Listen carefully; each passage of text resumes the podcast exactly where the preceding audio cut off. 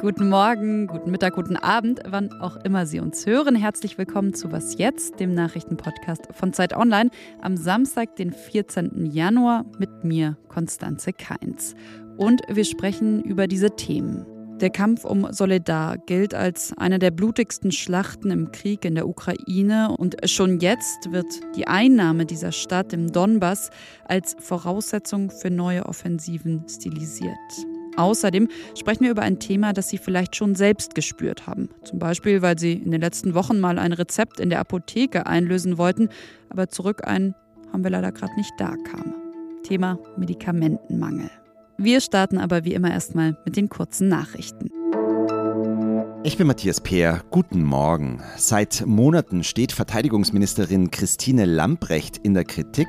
Jetzt deutet sich das Ende ihrer Amtszeit an. Mehrere Medien berichten übereinstimmend, dass Lambrecht zurücktreten will, und zwar offenbar bereits schon in der kommenden Woche. Das Verteidigungsministerium wollte die Berichte nicht kommentieren.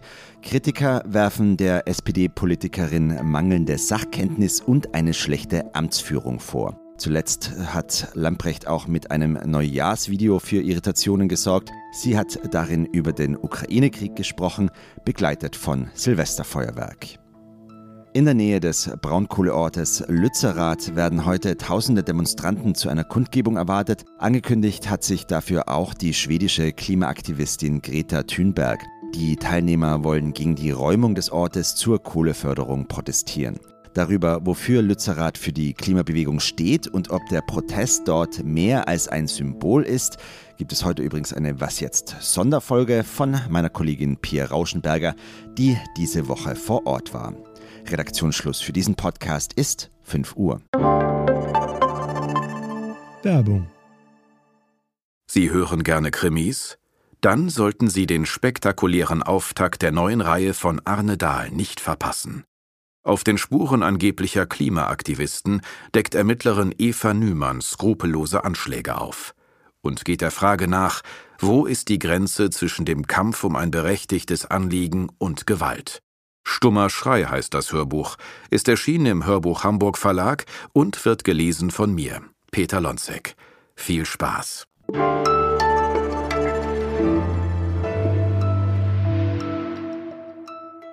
Der Kampf um Soledar, das ist eine Kleinstadt im, im Donbass, gilt als eine der blutigsten Schlachten im Krieg in der Ukraine. Und wenn man sich die Satellitenbilder von heute und von vor ein paar Monaten anschaut, dann wird einem die unglaubliche Zerstörung in diesem Angriffskrieg mal wieder bewusst. Auf Bildern vom August, da sieht man zum Beispiel ziemlich viele Bäume, dazwischen Häuser, Wiesen. Auf den aktuellen Bildern hingegen, da sieht man verbrannte Erde, Ruinen, Asche, Schutt. Und genau dorthin, also dort, wo vor ein paar Tagen noch gekämpft wurde, hat Russland mittlerweile schon seine Reporter geschickt. Sie berichten von einer Einnahme der Stadt. Das lässt sich von unabhängiger Seite zwar nicht überprüfen. In Russland jedenfalls wird die Eroberung von Soledar schon gefeiert.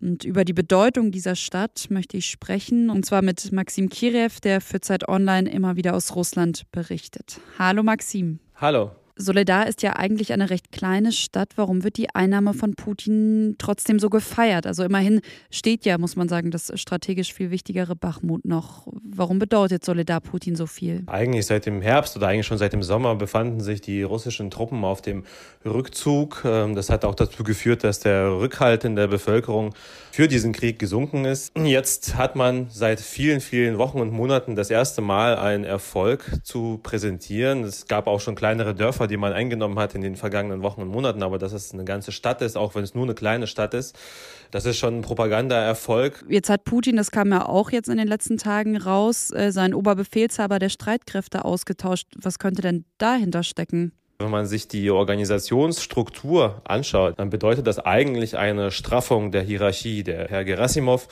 ist sozusagen der oberste Soldat in Russland, also der Ranghöchste, der für so einen Posten als Oberbefehlshaber der Streitkräfte in der Ukraine, der dafür in Frage käme. Ja. Viele Analysten gehen davon aus, dass Russland sich damit auf eine neue Offensive vorbereitet. Offenbar haben auch die jüngeren Vorstöße der russischen Truppen im Donbass, also jetzt auch in Soledar, den Optimismus in Moskau ein bisschen genährt, dass man sozusagen wieder voranschreiten könnte. Jetzt sprichst du von Optimismus, aber wie passt der zu den Meldungen, dass sehr viele russische Soldaten in den letzten Wochen ums Leben gekommen sind? Wenn man zusammenrechnet aus den ukrainischen Berichten, wie viele russische Soldaten im November und im Dezember äh, gefallen sind, dann sind wir bei jeweils fünfzehntausend, sechzehntausend. Die absolute Zahl lässt sich nicht überprüfen, aber die Dynamik ist interessant, weil im Sommer waren die gleichen Berichte noch bei fünftausend, bei sechstausend. Also ich glaube, man ist nicht falsch, wenn man sagt, dass die letzten Wochen besonders blutig gewesen sind. Vielen Dank an dich, Maxim. Dankeschön.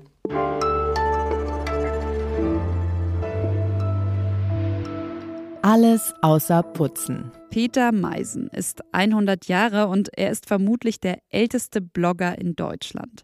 Vor ein paar Jahren, da hat er ein Tablet geschenkt bekommen und dann hat er angefangen, darauf für seine Kinder, Enkel, Urenkel sein Leben aufzuschreiben. Und die fanden seine Erzählungen so spannend, dass sie den Blog Opa, erzähl doch mal erstellt haben.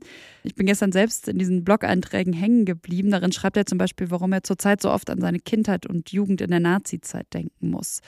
Vielleicht haben Sie ja Lust, an diesem Wochenende auch ein bisschen darin zu lesen. Oder vielleicht äh, führt das ja auch dazu, dass Sie selbst mit Ihren Eltern, Großeltern, anderen älteren Menschen sprechen über früher. Ich habe das vor ein paar Jahren gemacht, habe mit meinem Großvater ziemlich lang gesprochen, viele Aufnahmen gemacht und habe mir ganz fest vorgenommen, die noch zusammenzuschreiben irgendwann. Und ein Satz, den er unglaublich oft gesagt hat, war: Konstanze, du kannst dir gar nicht mehr vorstellen, wie X Y Z, wie das war. Und ich glaube, er hat recht, denn wenn ich nicht mit ihm über seine Kindheit im Krieg, über das Aufwachsen in einer zerbombten Stadt, aber zum Beispiel auch über sowas wie, als er zum ersten Mal einen echten Computer gesehen und dann auch an einem gearbeitet hat, wenn ich da nicht mit ihm drüber gesprochen hätte, dann könnte ich mir dieses Früher, dieses Damals, um das es ja auch in dem Blog geht, wahrscheinlich wirklich nicht so gut vorstellen. Ja, und den Blog von Peter Meisen, den habe ich Ihnen natürlich auch in den Shownotes verlinkt.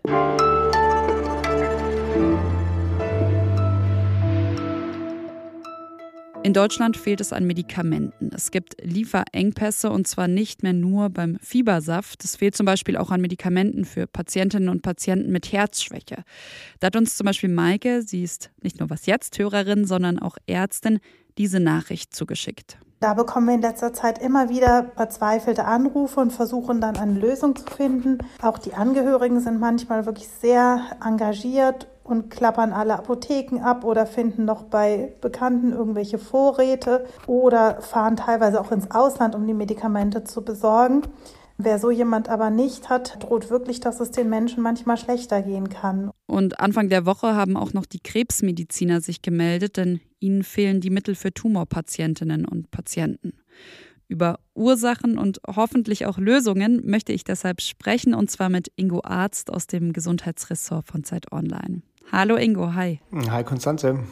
Was bedeutet es denn, wenn die Medikamente für Krebstherapien weniger werden oder sogar ausgehen? Ja, muss man vorneweg schicken, dass wir im Moment noch nicht in der Situation sind. Also wir sprechen von Lieferengpässen, noch nicht von Versorgungsengpässen. Das kann aber kommen. Das bedeutet ganz konkret, dass Medizinerinnen und Mediziner dann einfach schlechtere Behandlungsoptionen haben.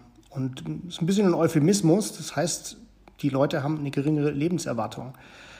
Das betrifft hauptsächlich ältere Krebsmedikamente, die schon lange auf dem Markt sind, die von diesen Lieferengpässen betroffen sind. Aber daran schließt sich noch was anderes an, nämlich die brauchst du oft als Kombinationsmedikament mit neueren Therapien, die die Lebenserwartung dann deutlich steigern. Ich habe ja schon in der Einleitung gesagt, es fehlen noch viel mehr Medikamente. Kann man sagen, welche Gruppen da besonders betroffen sind, also wie schlimm die Lage ist? Ja, Gruppen ist schwierig zu sagen. Also Antibiotika sind sicherlich auch was, was fällt und was äh, problematisch ist.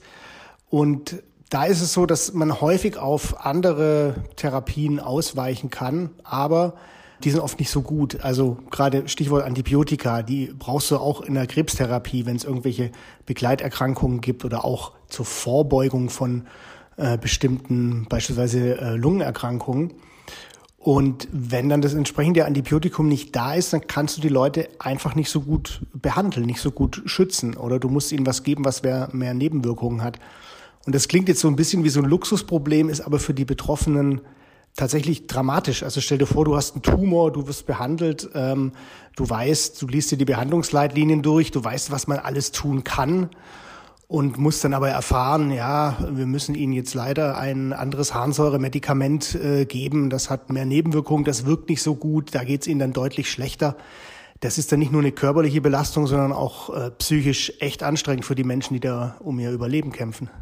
Wie kann es denn überhaupt sein, dass in Deutschland, also in einem Industrieland, monatelang Medikamente fehlen? Woran liegt das? Es ist eine ganze Reihe von Gründen. Also die Expertinnen und Experten verweisen natürlich auf die Strukturen der weltweiten Pharmaindustrie, wie sie sich in den letzten Jahrzehnten herausgebildet haben. Dass also viele Medikamente, wo der Patentschutz abgelaufen ist, dass man die nur noch in einigen Ländern herstellt oder teilweise nur noch an einem Ort, oft auch außerhalb der Europäischen Union, oder dass es Substanzen gibt, die man zur Herstellung von Medikamenten braucht, die nur noch an einem Standort in China hergestellt werden. Und wenn dann mal ein Tanker im Suezkanal stecken bleibt, dann äh, liegt hier die Produktion brach. Das ist ein Grund. Der andere ist oft gestiegene Nachfrage. Ich habe da auch Hersteller gefragt, was das denn heißt, woher das kommt. Beispielsweise beim Krebsmedikament Tamoxifen. Die geben sich da leider relativ bedeckt, aber es hat sicherlich auch damit zu tun, dass weltweit Leute älter werden, in Entwicklungsländern auch deshalb ähm, einfach mehr Therapien notwendig werden und der Bedarf steigt. Und dann gibt es einen dritten Effekt, der ganz interessant ist, und zwar gibt es Hamsterkäufe bei Medikamenten. Was hilft denn jetzt dagegen? Also Bundesgesundheitsminister Karl Lauterbach will ja mit einem Gesetz gegen die Lieferengpässe vorgehen. Hilft das oder braucht es zum Beispiel auch eine Entglobalisierung in dem Bereich? Lauterbach will ja eine, im Prinzip eine Entglobalisierung, er nennt das so nicht. Aber ähm, er will natürlich die Lieferketten stabiler machen, er will mehr Produktion in Europa vor Ort. Aber das ist ein Prozess, der dauert echt lang. Kurzfristig kann das durchaus helfen, dass man Vorräte anlegt, sagen Expertinnen und Experten. Da geht es um eine Art staatlichen Mechanismus, staatliche Vorräte, auf die dann auch alle gleichberechtigt zugreifen dürfen. Also keine Vorräte bei uns daheim im Küchenschrank. Vielen Dank an dich schon mal, Ingo. Und für Sie noch der Hinweis, dass Ingo Arzt auch einen Artikel zu dem Thema geschrieben hat. Den habe ich Ihnen in den Shownotes verlinkt. Den finden Sie aber auch auf Zeit Online. Gern geschehen. Und bleiben Sie gesund. Das war's von Was Jetzt. Ich wünsche Ihnen ein schönes Wochenende. Freue mich, wenn Sie die Sonderfolge von meiner Kollegin Pia Rauschenberger zu den Protesten in Lützerath hören. Und wenn Sie uns schreiben, wie immer geht das an wasjetzt at zeit punkt de. Mein Name ist Konstanze Kainz. Machen Sie es gut. Bis bald. Okay, es dauert ewig, hier nach unten zu scrollen bei Opa Peter. Erzähl doch mal. hundertneununddreißig Blog-Einträge.